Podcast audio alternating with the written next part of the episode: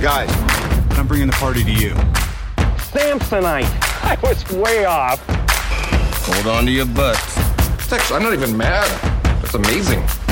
Great to have you on the Stephen Corson Show, where we like to talk about money, life, and everything else. This show is all about revamping how you think about money and how to use it to live the life that you want. I'm excited you made this show part of your financial journey. So let's get to it. So, this podcast is about weird ways to make money during the pandemic. And there's two reasons that I wanted to do this one now. You might be going, Stephen, we are very well into the pandemic. We figured out ways to make money. Things are starting to open up. Well, that's actually one of the reasons. We have seen a resurgence in the cases because we are opening up. Um, you know, people are traveling, they are getting on planes, they're going to different countries, whatever the case is. The second reason is you have different variants of this in different countries that are a little different. We're all sharing it and it's just a little bit more contagious. So we are seeing that cases are starting to go up a lot again. And, you know, some of this was to be expected, but I'm not sure they thought it was going to be as fast as it was. I think they thought they'd be a little bit more, um, you know, ahead with vaccination efforts and maybe something else. But at the end of the day, none of that matters. What matters is this isn't over. And guess what? There are some opportunities here that are being caused by the pandemic. And some of these we may never see again, to be completely honest with you. The first one, especially, um, I highly doubt we, we are um, going to see it again. And if we do, uh, things are not going well. So that's it. So, anyway, um, you know, take advantage of some of these. Some of these you can continue to do post pandemic. Some of these people were doing before. But with the way that the world is going, it's a pretty good opportunity to some of these you can really make a quick buck on, and others you could actually, you know, turn into more uh, regular revenue generating. So let's dive into it. The first one, like I said, highly unusual.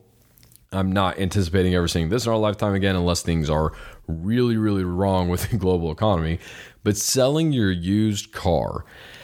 Now, you might know the statistics that if you buy a brand new car, the second that you drive it off the lot, it normally depreciates by about 20%. That's pretty standard across the board. People understand that. If you buy a car even a year old, uh, you're probably going to be paying a couple thousand dollars less than you would for a new model, even if those models are essentially identical. Um, we just recently bought a 2018 Ford Explorer, and I'm not lying to you. When I went through the 2017, 2018, 2019 models, and I was just trying to figure out like what were the differences are, it, it was the same freaking car like they, like everything all the way down to the horsepower to the seat uh, belts. I mean, it was all the same for those three years. So it really didn't matter. I just looked for the one that had the best mileage. So normally that depreciation would take effect. But what has happened is with the pandemic, supply chains have been disrupted, manufacturing has been all kinds of screwed up, and because of that, they are not able to produce as many new cars as you know they normally would. Now, many of you are probably sitting there thinking the exact same thing I was. Well, it's the it's the damn pandemic. Who is out there buying cars? The answer might shock you. The answer was a lot of people. A lot of people were buying cars during the pandemic. I was actually really shocked when I found that. Um, I, I was kind of like, why? Like, where are people going? Everything is shut down. But that was kind of the point. So I guess that it, it was exactly that. Everything was shut down. So the only ways people could go anywhere was to drive. So people were trading in old cars for more reliable cars. People who were looking to move somewhere a little bit more remote wanted to have a different type of car, you know, maybe upgrade from a car to a truck or a four wheel drive, you know, in an SUV, something like that. There was a lot happening in car sales during that time. So that that really surprised me. So the demand for cars did not diminish nearly as much as m- many other uh, modes of traffic. Also, I mean, when you think about it, people who are used to doing like Uber and Lyft and different things like that, they didn't want to get in a car with a stranger. They that they didn't know whether or not they had it and all this other stuff. So it, it, there were just a lot of different reasons for people to go buy cars, and because they weren't spending money on anything else, they actually had money to spend. So very weird situation. But again, because the car manufacturers cannot make new cars, used cars have skyrocketed in value. It's a super weird phenomenon right now. But one of my buddies just did it. He sold his truck, he bought it a year old. drove it for about two and a half years, put a lot of miles on it, by the way. He was doing a lot of highway miles traveling for work. Since then, he had quit that job, wasn't traveling for work as much, and noticed that the truck's private uh, sale value was just as much as what it, he bought it for two years ago. Very strange. So he turned around, tried to sell it, boom, it was gone in a heartbeat. And then he ended up downgrading and just getting a smaller car just to get him from point A to point B. And actually, when I say smaller car, it was actually a brand new Mazda. He just went a lot cheaper. So, it, it very, very strange situations here. So, now look if you have a 2005 I, I you know and you're you're driving like a 2006 something i hate to break it to you if you're driving something 15 16 years ago uh, that probably has not appreciated in value that much to make it worth your while unless you were in the market to sell it anyway. But if you are driving something that's, you know, two, three, four, maybe even five years old, it could have appreciated a pretty decent amount. People are looking for reliable used cars.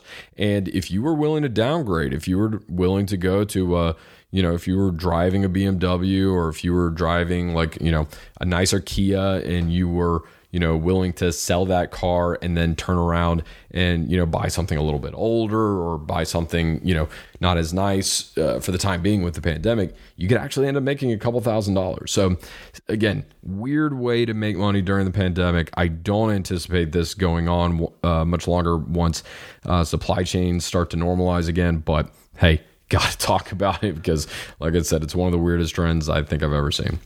All right, so this one kind of follows the exact same logic as number one, and that is selling video game consoles. Again, going back to the computer chip storage, also going back to the fact that people are stuck in their homes. Even though we have reopened, even though, um, you know, many global uh, economies and governments are allowing people to go. There are other ones that are still considering keeping people locked in, and there are ones that are still partially closed to other things. So, guess what? Gaming has never been higher. I mean, listen, I'm in the market for a PS5, okay? They are incredibly hard to get unless you want to drop $1,000 for one on resale. The second that they come out at Best Buy or GameStop or anywhere, they're gone within minutes and they can't produce enough of them to meet with demand. Why? Again, global supply chains. It's a huge problem right now. So, I was looking to sell my PlayStation 4 just recently, and I looked up online and on eBay, I mean, I had maybe four games downloaded on it, some fairly new, some not so much. And um, you know, it was one of the older generations as well, but I still could have sold it with two controllers, four games, and the console itself. There were similar units that were on there with multiple bids on it, selling anywhere from four hundred to five hundred dollars. I mean, that's almost exactly what I paid for the the game console and the controllers. Like I don't know how long I've had that. Probably about four to five years. Actually, it's been longer than that. Um, it's it's been close to six. I want to say almost six years. It was when it first came out. So I have had that for an incredibly long time. It doesn't have the storage of some of these other newer units, um, but it was still going for probably 80% what I bought it for when really it should have been less than half. I mean, it was pretty incredible. So, again, if you have video game consoles, any kind of Wii, any kind of, you know, um, the the other Nintendo hand consoles um, going brain dead right now. Those are super popular right now. I mean, if you, definitely if you can get your hands on a PS5, uh, they're probably going for like five hundred dollars brand new. You can sell that double, uh, you know, for a thousand bucks on sites like StockX or eBay uh, resale on those things is huge. So any kind of video game consoles you have, anything that's remotely entertaining that people can do at their house, guess what? Demand's huge. You can make a decent buck on it. Okay, number three, offer childcare services. So there's a lot of people that have been displaced. They have not. They're not able to work uh, for whatever reason. Maybe they got laid off. Their industry is kind of shut down at the moment, or is uh, really shrunk uh, with the amount of people that they could hire due to the pandemic. Whatever the case is. Now, offering childcare services from your home at least in the United States, is something that is actually pretty common. As long as you match up to what your um, state's requirements are. Uh, and I think one of the hardest ones to do is normally you have to have some type of outside area for uh, the children to play with. And then there's like square footage requirements. You can only have so many kids per square feet that you're allowing them to play in the home and different things like that. If you do that, uh, you can do really well. And that's something you can do well beyond the pandemic. I mean, daycares in Gainesville, uh, you know, not nearly as expensive as they are in some of the larger cities. You know, you can have uh, we have home daycares here to where you know the people are doing a thousand to fourteen hundred dollars a month per kid, and they'll have five kids in there. I mean, do the math on that. That's anywhere from you know sixty to seventy five thousand dollars, depending on what they're they're charging. Uh, staying at home, watching children. And some parents really like the fact that they're in a home. So, you know, there's lots of different things that you can do if you, you know, have a nice safe space for them to play, if you can meet the state standards. Um, a lot of child care services have just been absolutely packed with people trying to get back to work, um, you know, doing different things. It's been it's been incredible. So if even if that was something you're looking to do temporarily, it's super cheap to start up, something you can do, and there's a huge demand for it right now. So check it out. And uh, yeah, offer childcare services if you like kids. Number four, run errands for others. So these are using, you know, there's a lot of different startups on it Shipt, Instacart, uh, some of the two big names out there. Uh, I know we have started using Shipt personally. And um, the, the, you know, it, it's totally worth it in my opinion. These are, this is not like Uber Eats. I, I'm not an Uber Eats fan. Um, I'll order a, a ten dollar sub and, and chips, and uh, somehow it'll cost me twenty five dollars between tips and fees and the fees for the fees and taxes and everything else. Like it just doesn't it, business model doesn't make a lot of sense to me. Shipt, I'll be honest with you, I'm not sure how they're making money. I understand that they increase the prices slightly on the things that you buy, but the reality is this, and honestly, I should do an episode just on this. When I'm not grocery shopping, when I'm just picking something out on a website, I totally bypass all of these psychological and marketing traps that grocery stores have mastered. I mean, when you walk into a grocery store, you know, just to give you an example, they normally any any grocery store worth their salt that's doing halfway, you know, good at anything, they've got BOGO sitting BOGO items sitting right there as soon as you walk in. Guess what? You don't need those BOGO items probably 95% of the time. But guess what? You're very likely to go pick one up. Why? Because it's a deal. Who wouldn't want BOGO? So not only is running errands for others with something like these super useful, but I mean, I'll be honest for me, it, forget the pandemic. I do it just to save me time. I think that it's super reasonable, at least right now. We'll see if they raise prices later on. Um, you know, but it, it's a great way to make some money. I know I try to tip really well. Um, I'll be honest, I'm not sure how people are getting paid doing this outside of tips. Hope they're paying their people well, but um, it's an awesome service. Highly recommend those if you get the opportunity to run errands for others, people who can't or don't want to go out of their homes. Um, a lot of opportunity to uh, do that and work when you want. So the next one, give your opinions on sites like Survey Junkie or Swagbucks.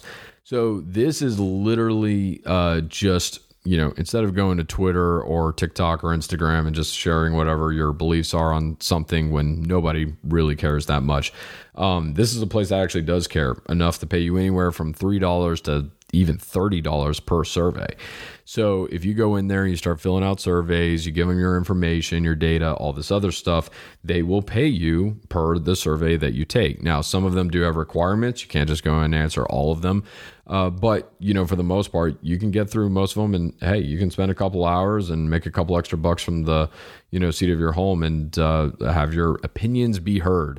Um, I would think some Karens would jump on this in a heartbeat, but hey, you know what? For everybody else, it's probably worth looking out for you too these uh, companies are doing research and this is the kind of stuff that you see in news articles where they say hey you know we polled x number of you know however many people and this is what we were told so, you know, you get to at least lend yourself to uh, some of these data scientists out there. So, yeah, check out them. Like I said, there's a lot of different websites out there. Pretty much type in, you know, surveys uh, for, you know, that pay money, different things like that. You'll get a bunch of different websites and you can decide if there's one that you like more for yourself. The last one is something that I will eventually do an episode completely dedicated to because it's totally worth it.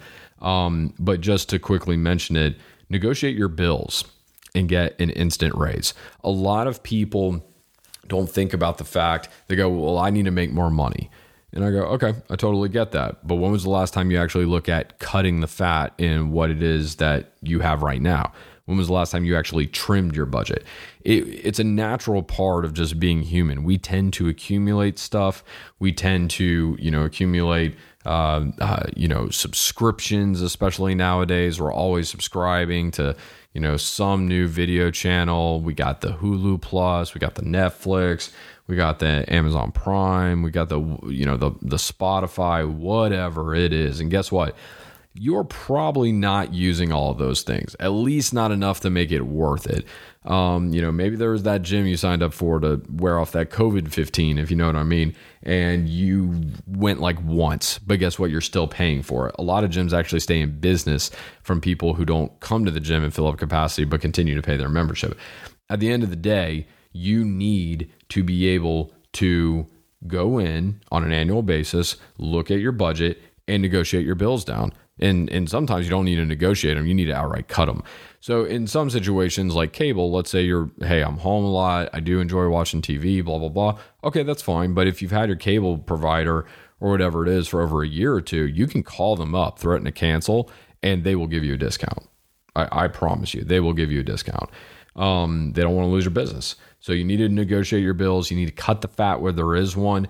And you would be surprised how quickly you could get 10% back in your budget. So if you make $5,000 a month, uh, you would be surprised how quickly you could find an extra $500 a month. And then you can reallocate that however you need to during the pandemic. Okay. So that's it. Six different ways that are pretty weird to make money during the pandemic. Some of those you need to be doing regardless of the pandemic, but uh, just wanted to bring up a couple different methods for you to be able to take advantage of. And uh, hopefully that helps y'all. Good luck with the rest of it and look forward to talking to you next time.